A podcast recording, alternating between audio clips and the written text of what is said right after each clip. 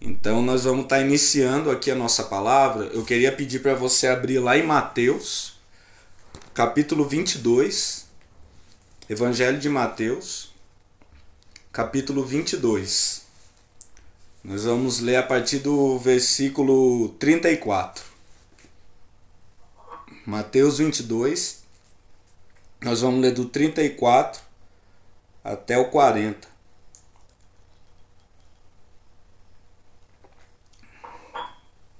É, enquanto a galera vai abrindo, é muito importante esse ato de, de acompanhar, né?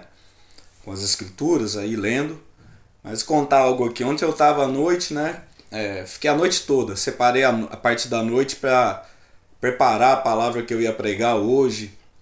E, e, fazer o esboço, né? Essas coisas e tal. Organizar a palavra. E Deus, ele é tremendo, né? O jeito que ele usa né? o corpo, os dons e tal.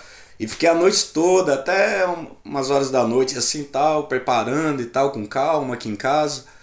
E quando terminei, né, eu, eu fui para ir, né, se preparar assim, já para ir deitar e tal.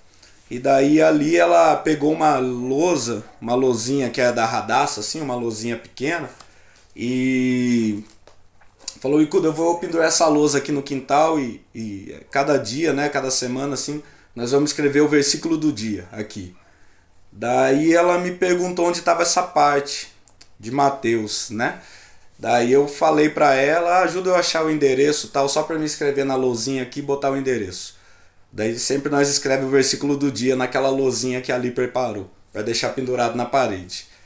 E daí beleza, daí hoje eu à tarde, né, ali foi expor, eu fiquei em casa, agora eu fui dar uma, hoje de manhã acordei na parte da manhã, fui dar uma relida no, no esboço, na preparação, reli e olhei para aquele versículo do dia que ali colocou lá na lozinha. E na hora o Espírito Santo falou comigo dentro daquela palavra. Daí eu simplesmente peguei o esboço, guardei, tá guardadinho e queria compartilhar com vocês o que Deus falou nessa palavra, o qual eu li na lozinha hoje de manhã, que é essa palavra que eu vou ler ali aqui com vocês. Então é assim que o Espírito Santo vai nos movendo, né? A gente tem que ser só obediente a Ele. Então vamos ler Mateus capítulo 22, versículo 34. Ao ouvirem dizer que Jesus havia deixado os saduceus sem resposta, os fariseus se reuniram. Um deles, perito na lei, o pôs à prova com esta pergunta: Mestre, qual é o maior mandamento da lei? Respondeu Jesus: Ame o Senhor, o seu Deus, de todo o seu coração, de toda a sua alma e de todo o seu entendimento. Este é o primeiro e maior mandamento. E o segundo é semelhante a ele: ame o seu próximo como a si mesmo. Destes dois mandamentos dependem toda a lei e os profetas. Amém, galera? Então aqui é uma cena conhecida, aonde a gente vai ver, né? Fala um pouco antes, você vai ver os saduceus, aqueles que acredita, não acreditavam que havia ressurreição, é, tentando fazer uma pegadinha com Jesus sobre ressurreição, se você leu um texto antes aqui. E depois, quando Jesus quebra a perna daqueles saduceus, vem os fariseus para também tentar pegar Jesus é, na palavra, vamos falar assim, né? Tentar pegar Jesus. A intenção deles sempre era tá tentando pegar Jesus em algum ponto. Mas daí ele vem um, um, um, perito da palavra, a palavra diz aqui, né, que um deles perito na lei, ou devia, ou então era um escriba, né, um mestre da lei, poderia ser, vem até Jesus e vem para pôr ele à prova. Entende? Então faz uma pergunta para ele, mestre, qual é o maior mandamento da lei? E Jesus responde a esse perito da lei com Deuteronômio, né, capítulo 6, verso 5. Ele fala: "Ame o Senhor, seu Deus, de todo o teu coração, de toda a alma e de todo o seu entendimento." Esse é o maior mandamento, né, o primeiro. E ele fala: "E o segundo é semelhante a ele." É semelhante. Ame o seu próximo como a ti mesmo. Só que o cara pergunta para Jesus, né? Qual é o maior mandamento da lei? Ele pergunta para Jesus um só. Qual que é o maior? Ele não pergunta quais são os maiores. Ele pergunta qual é o maior. E Jesus responde com dois. Ele responde primeiro: ame seu Deus sobre todas as coisas, né? Com toda a sua alma, entendimento e todo o seu coração. Ame o Senhor, seu Deus, de todo o seu coração. Ame ele sobre todas as coisas. Ame, fala que esse é o primeiro e maior mandamento. E ele fala que o segundo, semelhante a ele, é ame o próximo como a si mesmo. Entende? Então Jesus não está falando que o segundo é na colocação tipo de ser mais baixo que o primeiro. Não. Ele está falando que esse segundo é semelhante ao primeiro. Ou seja, ele, ele, ele é um complemento do primeiro. Entendeu? Não é tipo uma escala. Primeiro você ama seu Deus de todo o seu coração, papapá. Daí tem o segundo, porque o cara só perguntou um mandamento. Qual que é o maior? E ele perguntando qual é o maior, Jesus fala de dois mandamentos. Ame seu Deus de todo o seu coração, alma, entendimento, né? Ame ele sobre todas as coisas, de todo o seu coração. E ele fala um segundo semelhante a esse primeiro. O que, que ele está falando? Um que vai junto com esse primeiro, que completa, que não se separa desse primeiro, que é amar o seu próximo como a si mesmo. Então, aqui Jesus está falando que amar a Deus com todo o seu coração, com toda a sua alma, com todo o seu entendimento, ele, ele vem junto com um mandamento que é amar o próximo como a si mesmo. E ele termina falando destes dois mandamentos dependem a lei e os profetas. Então o que, que ele está falando? Aquilo que Paulo fala em Romanos, né? Que tipo toda lei se resume em amar no amor, né? Então Jesus está falando toda a lei e os profetas. O que, que ele está falando aqui? Todo o Antigo Testamento, todas as escrituras do Antigo Testamento, porque a lei e os profetas é, é, é o Antigo Testamento, são as escrituras que Jesus usava, a igreja primitiva usava, né? É, é, as, é o Antigo Testamento, então é a lei e os profetas. Então ele fala: toda a lei e os profetas dependem, dependem, olha o que, que ele diz aqui: dependem desses dois mandamentos. Então ele está falando assim: é, é, todo o Antigo Testamento depende está baseado nesses dois mandamentos, que é amar a Deus com todo o nosso ser, de todo o nosso coração, de todo o nosso entendimento, e amar o próximo como a ti mesmo. Então, todas as escrituras do Antigo Testamento, elas dependem, elas foram baseadas nisso. Elas vêm disso. Elas são disso. Então você pode resumir todo o Antigo Testamento, a lei e os profetas, em amar a Deus com todo o seu ser, com toda a sua força, entendimento e coração, e amar o seu próximo como a ti mesmo. Guarda bem isso, galera, que nós estamos falando de comunhão. Só que lá em Mateus capítulo 5, no verso 17, Jesus fala uma coisa bem interessante. Ele fala assim: que ele não veio para abolir a lei e os profetas, mas ele veio para cumprir a lei e os profetas. Então o que, que ele está falando? A minha chegada, quando eu cheguei, Jesus, quando chega, ele não vem para abolir a lei e os profetas. Ele não vem para encerrar com a lei com os profetas, mas ele vem para cumprir. Então ele está falando todo o Antigo Testamento, todas as escrituras do Antigo Testamento, que é a lei e os profetas, apontam para Jesus porque ele é o cumprimento da lei e dos profetas. Toda a lei e os profetas está baseado nele também, apontam para ele. Então isso quer dizer que se amar Deus com todas as minhas forças, entendimento, com todo o meu coração, com todo o meu ser, é o primeiro e maior mandamento, junto com amar o meu próximo como a si mesmo, entendeu? Se esses dois mandamentos resumem e, e, e, baseiam todo o Antigo Testamento, e Jesus está falando que também ele é o cumprimento de todo o Antigo Testamento, o que, que a gente entende? Que o único jeito de eu amar a Deus com todo o meu coração, com toda a minha alma, com todo o meu entendimento, e amar o próximo como a, mim, como a si mesmo, é olhando para Jesus. É o único jeito. Porque para mim amar a Deus com todo o meu ser e o próximo como a si mesmo, só tem um caminho, olhando para Cristo. Porque vocês estão entendendo o que eu estou tentando dizer? Que tipo assim, ó, esses dois mandamentos, né, esses dois grandes mandamentos, fala que deles dependem toda a escritura do Antigo Testamento. Mas Jesus também fala que neles se cumpre a escritura do Antigo Testamento. Ou seja, para mim amar a Deus sobre todas as coisas com todo o meu ser, e conseguir amar o meu próximo como a si mesmo, o único jeito é olhando para Cristo. O único jeito é olhando para Jesus. O único jeito é, é ouvindo Jesus. O único jeito é ouvindo a Sua palavra.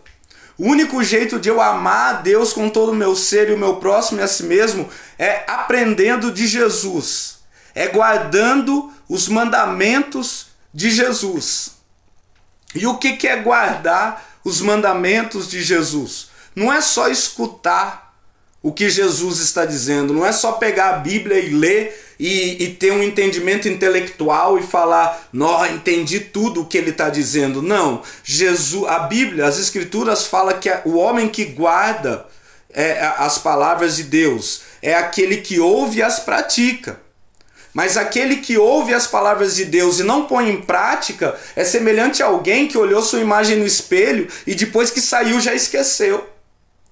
E o próprio Jesus, em Mateus capítulo 7, fala que aquele que ouve as palavras dele, mas não obedece, ou seja, não põe na prática, não põe no, na prática do dia a dia, ele é semelhante a um homem que está construindo uma casa na areia.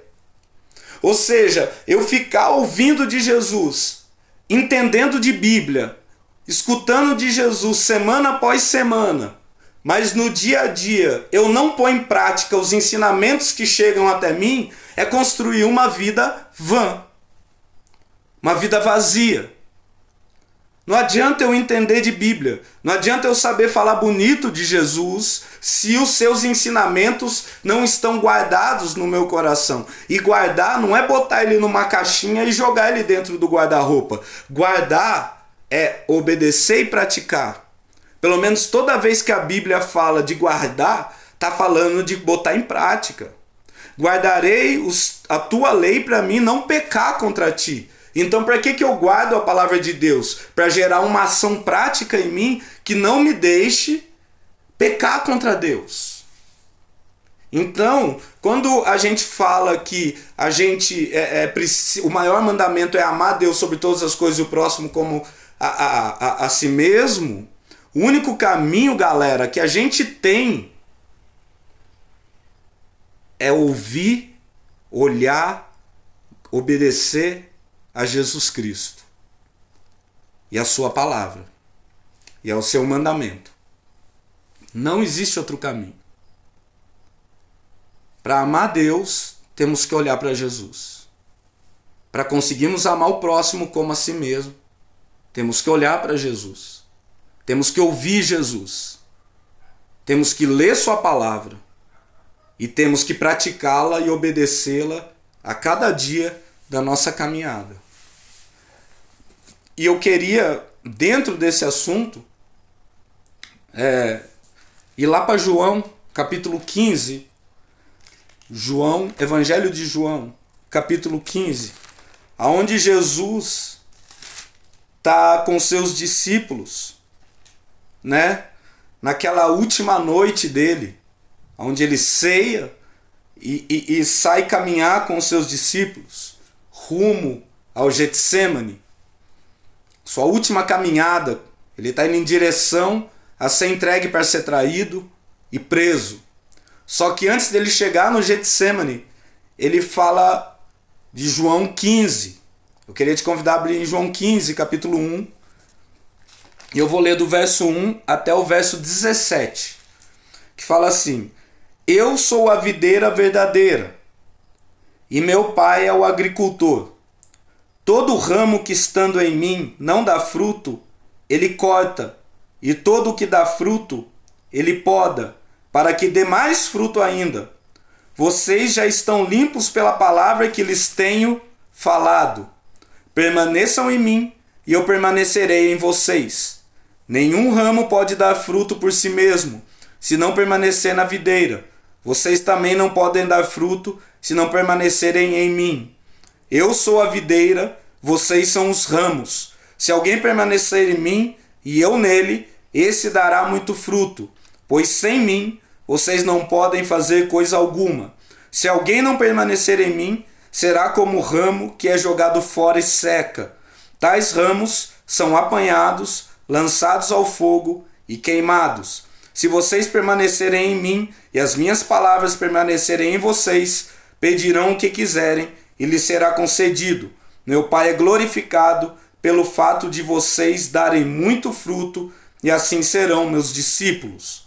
Como o Pai me amou, assim eu os amei. Permaneçam no meu amor. Se vocês obedecerem aos meus mandamentos, permanecerão no meu amor, assim como tenho obedecido aos mandamentos de meu Pai, e em seu amor eu permaneço. Eu tenho lhes dito essas palavras para que a minha alegria esteja com vocês e a alegria de vocês seja completa. O meu mandamento é este: amem-se uns aos outros como eu os amei. Ninguém tem maior amor do que aquele que dá a vida pelos seus amigos. Vocês serão meus amigos se fizerem o que lhe ordeno. Já não os chamo servos, porque o servo não sabe o que o Senhor, seu Senhor faz. Em vez disso, eu os tenho chamado amigos, porque tudo o que ouvi de meu Pai eu lhes tornei conhecido. Vocês não me escolheram, mas eu os escolhi para irem e darem fruto, fruto que permaneça, a fim de que o Pai lhes conceda o que pedirem em meu nome. Este é o meu mandamento: amem-se uns aos outros. Amém? Até aqui. Então, nós podemos falar que hoje, a gente falando de comunhão, nós vamos falar de duas coisas: comunhão com Deus e comunhão com o próximo, comunhão com Deus e comunhão com o irmão. Certo? É, é, é, eu queria trazer esse, esses dois pontos aqui: a comunhão que temos com o nosso Deus e a comunhão que temos com nossos irmãos, porque essas duas coisas não se separam. É o maior mandamento, Jesus falou lá atrás. E isso a gente só consegue fazer se formos discípulos dele, olhando para ele, obedecendo a ele. Não dá para fazer na tora, não dá para fazer na força do nosso braço. Entendeu? Quantas vezes a gente já falou, não, nós é malucada, nós é família e papapá. E cara, é só você ver como que é a pedra. Entende? Então, o único jeito de termos uma comunhão plena e saudável com o nosso Criador e com nossos irmãos à nossa volta é com os nossos olhos fitos, voltados para Jesus e com o nosso coração aberto para a palavra dele, botando em prática. E aqui Jesus fala, ele para ele ensinar os discípulos dele, aqui ele está falando com os discípulos dele, hein, galera? Para ele ensinar os discípulos dele sobre a comunhão com Deus, ele usa uma coisa que era muito normal em Israel. Ele usa uma coisa muito básica, muito prática, que qualquer criança entendia. Ele usa sobre uma plantação de vinha ou de, de uva. É, por quê? Porque ele, ele na, ali no, no, em Israel, até hoje é, né? É muito normal a plantação de uva. Então, por exemplo, os adultos trabalham nisso, as crianças já nascem vendo isso. As crianças, quando chegam em uma certa idade, já vão mexer com a plantação de uva. Outros vão crescendo, vão trabalhar com a, com a plantação de uva e aí vai. Então, Jesus usa um exemplo muito simples e básico do dia a dia daqueles homens para trazer um ensinamento muito profundo. Primeiro, ele fala que é da, da videira. O que, que é a videira? É o, a, o pé de uva ali, né? O pé de uva. E ele fala que o, o, o pé de uva tem a videira, né? E a videira sai vários ramos, vários galhos. E cada galho, né, nessa ponta, ele dá o cacho de uva, ele dá fruto ali. E ele traz muito claro aqui que o, o pai dele, Deus Pai, é o agricultor, foi ele que plantou essa videira. Israel, o antigo Israel, era simbolizado também pela videira. Mas Jesus fala: Eu sou a videira verdadeira. Né? Então ele fala que Deus é o Pai e ele é a videira verdadeira. E ele fala que no, no, né, no pé de uva, na videira, os, os galhos que não dão fruto, os galhos que vai que tá na videira, mas passa tempo, passa dia, passa mês, passa ano, não dá fruto, esse galho ele é cortado pelo agricultor. E os galhos que dão fruto, o agricultor, o agricultor limpa, poda, para quê? Para que na próxima estação dê mais fruto ainda. Eu não entendo de mexer com uva, irmão. Eu não entendo. Eu nunca plantei uva na minha vida. Entendeu? Eu lembro de eu menino na casa do meu bisavô e da minha bisavó que tinha uma, um pé de uva. E eles mexiam com uva lá. A única coisa que eu lembro do pé de uva é eu indo lá apanhar uva quando era menino, assim na, né, naquelas coisas que elas ficam penduradas, eu ia lá e apanhava uva e picada de aranha. Porque pé de uva tem muita picada, tem muita aranha. Né? A parreira, a parreira, né?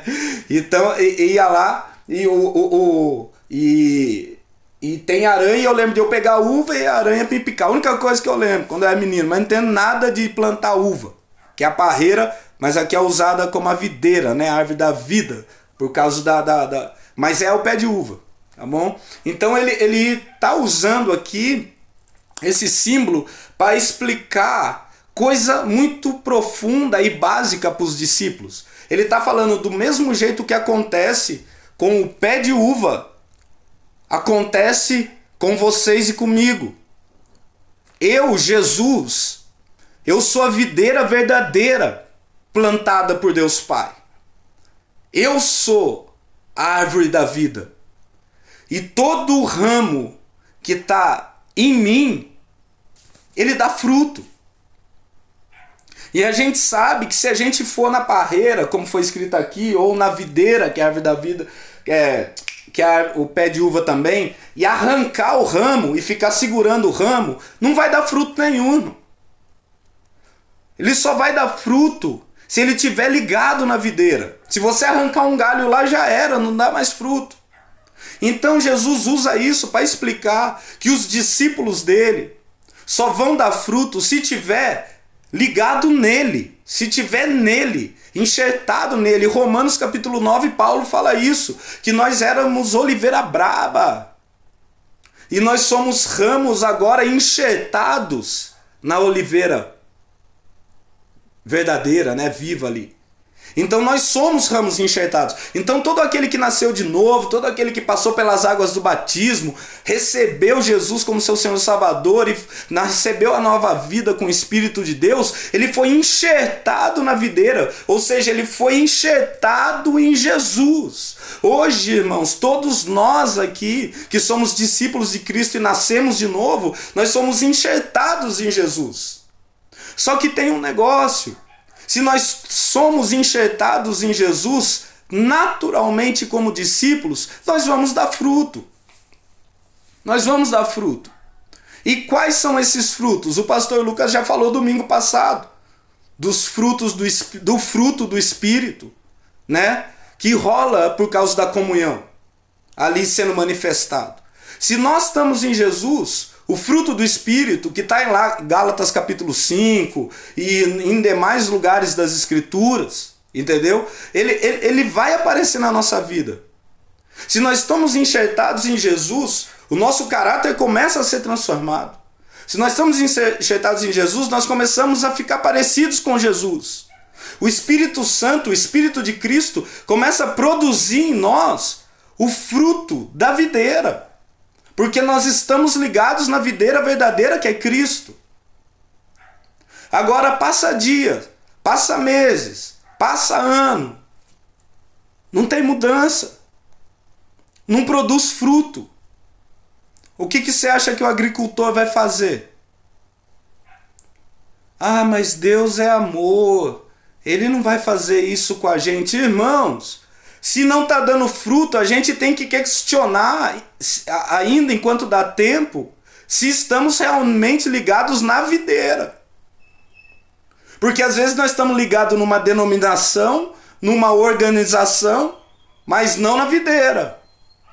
É muito massa, cara, a gente fazer parte de, disso que está acontecendo da Cristo House. Mas a Cristo House só existe porque a Cristo House é, é, é uma comunhão de irmãos que estão ligados na videira verdadeira que é Cristo. Porque não adianta estar ligado na Cristo House, mas não estar ligado na videira. Entende? A Cristo House não vai fazer você produzir fruto. O único que vai fazer você produzir fruto é Cristo. Porque os dias estão passando. O tempo está passando. A qualquer hora toca a sétima trombeta, a igreja é arrebatada. E onde estão os frutos? Se estamos em Cristo. E o fruto não é ativismo, não é atividade. O fruto é aquilo que o pastor Lucas pregou domingo passado, que é o Espírito produzindo em nós o caráter de Cristo.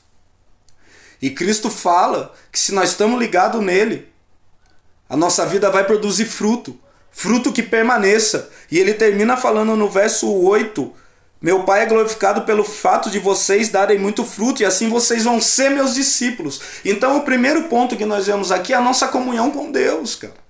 Nós estamos falando da nossa comunhão com Deus Criador, nós estamos falando da nossa comunhão com Jesus. Nós temos comunhão com Jesus? Se temos, cara, o fruto naturalmente vai aparecer em nossas vidas. Dia após dia. O fruto do Espírito. A mansidão, a benignidade, a longanimidade, o amor de Cristo vai começar a aparecer nas nossas vidas. Não é assim, você já deita de um jeito e já acorda pronto. Não. Mas como foi explicado domingo passado, no processo de caminhada, esse, esse fruto vai amadurecendo. E essas qualidades vão aparecendo na nossa vida. Porque se estamos ligados em Cristo, se temos comunhão com Cristo, o final disso é se tornar semelhante a Cristo, irmão. Essa é a nossa meta aqui na terra.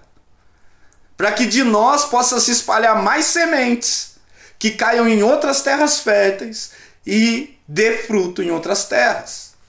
Então, esse é, é, o ideal da nossa comunhão com Cristo. Não tem como estar em comunhão com Cristo e não produzir fruto. Porque se não está produzindo fruto, é um galho que está lá e vai ser cortado. E eu nunca vi alguém cortar galho de árvore e falar, ah, eu vou deixar ali no pé da árvore para enfeitar. Não! Eles queimam. Galho de árvore cortado vira lenha. Só serve para lenha. Só serve para tacar fogo, irmãos. Então, se estamos ligados com Cristo, se temos comunhão com Cristo, naturalmente no nosso dia a dia os frutos aparecerão. Porque senão até aquele dia da volta dele, se ele chegar em nós e não ver o fruto em nós, Irmão, eu sei que os crentes não gostam de escutar disso. Mas o, o destino é o fogo. Ah, mas eu estava em tal é, denominação. Não importa, cara. Esse é o evangelho. Entendeu? Esse é o evangelho que hoje em dia é pouco é pregado, porque não dá ibope, né? Ninguém gosta de ouvir isso. Mas irmãos, se nós aparecer diante do Senhor com as nossas mãos vazias, tem gente que acha que é ativismo, tem que ficar fazendo um monte de obra para Deus, né? Não, ele vai requerer o fruto. Ele vai requerer, ele vai olhar para você e vai falar: "Nó, esse galho é frutífero". Agora, se ele olhar para você e ver que você foi um galho que ficou nele, mas não produziu fruto, não mudou, seu caráter ficou a mesma coisa. Não tem nada a ver com Cristo. Desculpa, irmão, mas o fim de galho que não produz fruto é fogo, é lenha, é queimar. E isso fala da nossa comunhão com Cristo. E a nossa comunhão com Cristo, ela vem acompanhada de outra coisa: amar a Deus com todo o seu coração, entendimento, suas forças, mas também amar o próximo como a si mesmo. Então a nossa comunhão com Cristo, ela também gera comunhão com os irmãos. E daí ele começa a falar assim: como eu permaneço no amor do Pai, assim vocês também permaneçam no meu amor. No verso 10: Se vocês obedecerem aos meus mandamentos, permanecerão no meu amor, assim como tenho obedecido aos mandamentos do meu Pai, em seu amor eu permaneço. O que, que ele está falando? Cara, se vocês obedecem meus mandamentos, vocês estão no meu amor. Vocês me amam. Vocês estão inseridos no meu amor. E o meu amor está em vocês. Por quê? Porque vocês obedecem não só por causa de medo de não ir para o inferno, mas vocês obedecem por prazer, porque vocês me amam, porque vocês amam a Deus. Obedecer os mandamentos de Deus não é um fardo, galera. Obedecer os mandamentos de Deus não é um, ah, eu tenho que obedecer, não. É um prazer, gente. Se juntar para cultuar o Senhor, lógico que eu prefiro presencialmente, né? Mas também aqui online Cara, não é um fardo, ah, eu tenho que participar do culto domingo. Não, é, é um prazer adorar o Senhor em comunhão com os irmãos. Então, obedecer os mandamentos do Senhor não é um fardo. Ah, eu só vou andar com Ele porque eu tenho que amar. Não, cara. Se você permanecer no amor do Senhor, obedecer a Ele, esse amor vai permanecer em nós. E ele fala, se você voltar um pouquinho em João capítulo 13, no verso 34, ele fala assim: ó, Um novo mandamento eu lhes dou: amem-se uns aos outros como eu os amei. Vocês devem amar uns aos outros. Com isso, todos saberão que vocês são meus discípulos, se amarem uns aos outros. Então, do mesmo jeito que Cristo nos amou, ele fala para nós amarmos uns aos outros, porque é esse o mandamento. Ele fala no verso 12 aqui do João 15: O meu mandamento é este: amem-se uns aos outros. Cara, ele fala coisas demais esse João 15. Ele fala assim: "Eu tô falando essas palavras para vocês para que a minha alegria esteja em vocês e a alegria de vocês seja completa." Por que, que a gente fica buscando alegria em coisas que não é de Deus? Por que, que a gente ainda fica buscando prazer, alegria e felicidade em dar um tapinha num bagulho, em tomar um gorozinho pra achar alegria. Ah, vamos se alegrar, vamos dar um gole. Vamos se alegrar, vamos dar um doisinho. Vamos se alegrar, vamos, vamos curtir, ficar buscando alegria em pessoas. Por quê? Porque a nossa alegria ela é totalmente incompleta. A nossa alegria só vai ser completa quando a alegria de Cristo estiver em nós. E qual que é a alegria de Cristo? É ele cumprir o mandamento do Pai. Então, quando a gente cumpre o mandamento de Cristo, isso gera uma alegria em nós, irmãos, que nos completa. E daí a gente não precisa de nada desse mundo, de nada, cara, para ter alegria aqui no coração. A gente tem que ficar parando de buscar alegria nas coisas desse sistema mundano, sabe? Isso ficou para trás, gente. Isso ficou para trás. Você está enxertado em Cristo, cara.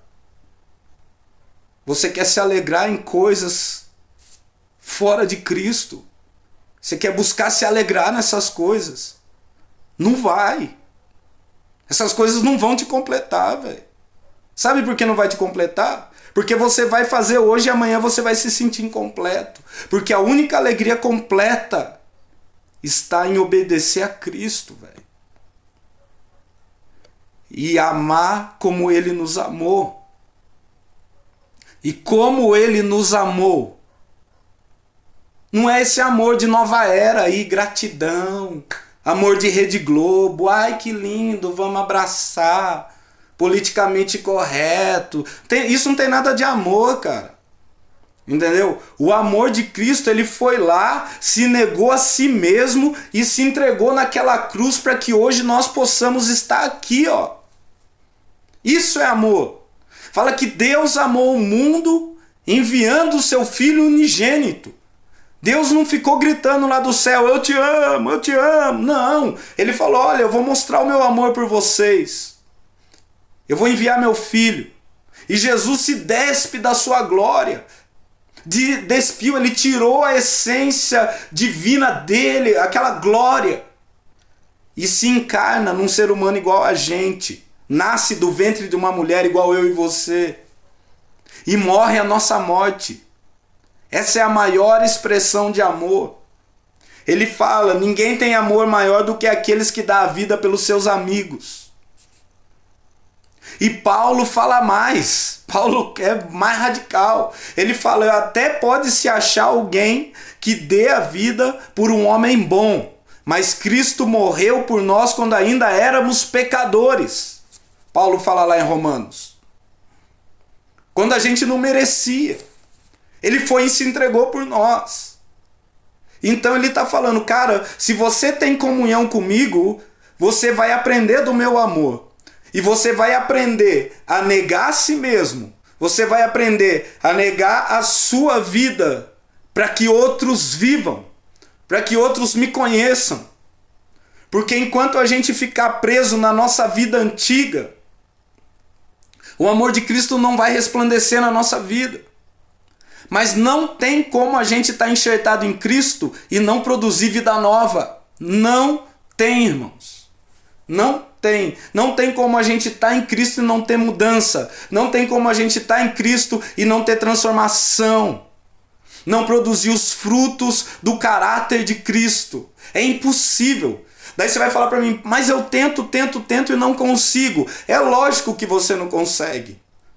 É por isso que Cristo morreu, ressuscitou, subiu ao Pai e falou: Eu vou te enviar o outro Paráclitos. Eu vou te enviar um outro consolador. Quando eu estava na terra, eu era um Paráclitos com vocês. Eu era um consolador. Eu era um que estava com vocês. Mas agora eu vou para o Pai, mas eu não te deixarei órfãos. Eu vou enviar o Espírito Santo de Deus. Porque o Pai e eu vamos enviar ele para que ele habite em vocês e ele capacite vocês a produzir fruto. Então o fruto, não adianta ficar tentando ser bonzinho. Você tem que deixar o espírito te transformar. Isso é produzir fruto. Ai, eu não consigo ter mansidão, eu não consigo ter domínio próprio. Eu também não, cara. Se eu conseguisse por mim mesmo, eu não precisava de Cristo, eu mesmo me salvava. Mas como nós não conseguimos produzir o caráter de Cristo em nós, a única coisa que a gente tem é entregar nossa vida e ser enxertado na videira. E a cada dia que você vai caminhando, obedecendo a Cristo, enxertado na videira, o Espírito Santo vai te conduzindo a obedecer a palavra dele. Sabe? A ter alegria nele. A amar aquele irmão que você tem dificuldade. Porque agora o Espírito Santo está gerando o amor de Cristo em você. Ele não está falando para você ficar olhando para a cara do seu irmão e ficar vivendo aquele romance de ursinhos carinhosos, de contos de fadas. Ele está falando para falar assim, ó, negue sua vida. Negue o seu, o seu eu para que eu, minha luz possa brilhar através de você e o próximo possa me conhecer através da sua vida. Isso é estar tá enxertado em Cristo, galera. É comunhão com Cristo e comunhão com os irmãos. Ele fala que eu vos escolhi para irem e darem fruto que permaneça. Esse é o meu mandamento. Amem-se uns aos outros, cara. Então o fruto que vai permanecer nas nossas vidas é o amor de Cristo nos transformando na imagem e semelhança dele. E se nós estivermos enxertados na videira, não tem como nós aqui deixarmos de amar uns aos outros como Cristo nos amou. Eu quero encerrar essa palavra dizendo algo que a gente tem que se preparar. Se você abrir lá em Apocalipse, capítulo 12, você vai entender que, cara, as coisas que estão acontecendo no mundo, todas estão apontando que Jesus está às portas. O arrebatamento pode ser a qualquer momento. A trombeta e o brado do anjo pode ressoar nos céus a qualquer momento. Em Apocalipse 12, João tem uma visão da igreja arrebatada. Depois você vai lá, estuda, lê. Se você não entender, procura nós, nós tenta explicar. Mas a visão que João está tendo no Apocalipse capítulo 12 é a igreja já arrebatada. É a igreja já lá nos céus. E no verso 11 ele diz assim: ó, Eles venceram pelo sangue do Cordeiro e pela palavra do testemunho que deram, porque diante da morte não amaram a própria vida. Diante da morte não amaram a própria vida. Daí você pode falar para mim como que a igreja arrebatada que está no céu está arrebatada se eles não amaram a própria vida mas no começo dessa palavra você falou que a gente tem que amar o próximo como a si mesmo. Como esses caras não amaram a própria vida e, e amaram a si mesmo e amaram o próximo, entendeu? Essa confusão é que a gente tem que entender o seguinte: existe uma diferença entre amar a própria vida e amar Cristo sobre todas as coisas. Se você ama a sua própria vida, você nunca vai largar dela.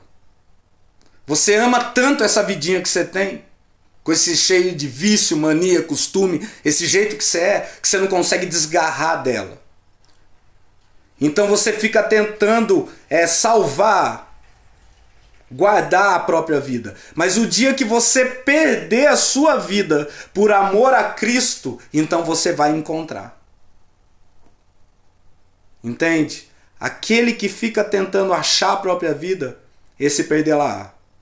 Mas aquele que perder a sua vida por amor a Cristo e ao Evangelho, esse a encontrará. Ah, quer dizer que alguém tem que vir e me matar para provar que eu amo a Cristo? Não. Quer dizer que você tem que aprender a negar a si mesmo. Irmão. Porque quando você nega a si, toma sua cruz, você aprende a amar a Cristo, você aprende a amar o irmão. E amando o irmão, você começa a aprender a amar a si. Porque quando você ama Cristo, Cristo mostra quem você é. E quando Cristo mostra quem eu sou, eu falo todo dia, cara, eu não tenho nada a ver com Cristo, velho. E daí eu começo a amar mais Ele, porque Ele é santo, porque Ele é perfeito, porque Ele é maravilhoso. E Ele mostra como eu sou diferente dele. E Ele fala: você só vai conseguir ter a minha imagem e semelhança se você começar a exercer o seu amor com o seu próximo, porque eu exerci com você. Cara, essa é a igreja que vai ser arrebatada e vai para os céus. A igreja que tem comunhão com Jesus e a igreja que tem comunhão com os seus irmãos. Não existe. Eu estou em Deus mas não preciso de igreja. Isso não existe. Você pode não precisar de instituição, mas da comunhão dos irmãos você precisa. E é isso que eu deixo aqui, porque, cara, não sabemos que hora pode tocar essa sétima trombeta. E não sabemos que hora o nosso Senhor vem para nos encontrar nos ares com Ele. E se Ele achar você como um galho sem fruto, misericórdia. Então a minha oração é essa noite é para que todos os nossos corações se voltem para Cristo. Para que hoje seja uma noite onde o Espírito Santo nos convença de nossos pecados e nos leve a obedecer a Ele. Para que nós possamos produzir os frutos que Cristo quer que produzamos. Vamos orar? Senhor nosso Deus e Pai. Nós te pedimos essa noite que o teu Espírito, Senhor, que é onipresente, que habita na tua igreja, aonde cada um de nós somos pedras desse santuário, erguido pelo Senhor. Que o teu espírito derrame sobre nós o teu poder. Sabe, transforme o nosso ser. Nos dê força, Senhor, para largar de vez essa velha vida, porque já nascemos de novo no Senhor. Mas tem vícios e costumes que não queremos largar. Mas quanto tempo que o Senhor já está falando com a gente? Então, Pai, arranca de nós tudo que está nos impedindo de produzir os frutos, o fruto que vem do Senhor. Arranca de nós, como igreja, tudo aquilo que impede de expressarmos as qualidades que temos só porque estamos no Senhor. Nós queremos crescer em comunhão com o Senhor e nós queremos crescer também em comunhão uns com os outros, através desse amor que o Senhor não só falou, mas demonstrou aqui para nós e demonstra a cada dia, porque a tua misericórdia tem nos alcançado a cada amanhecer.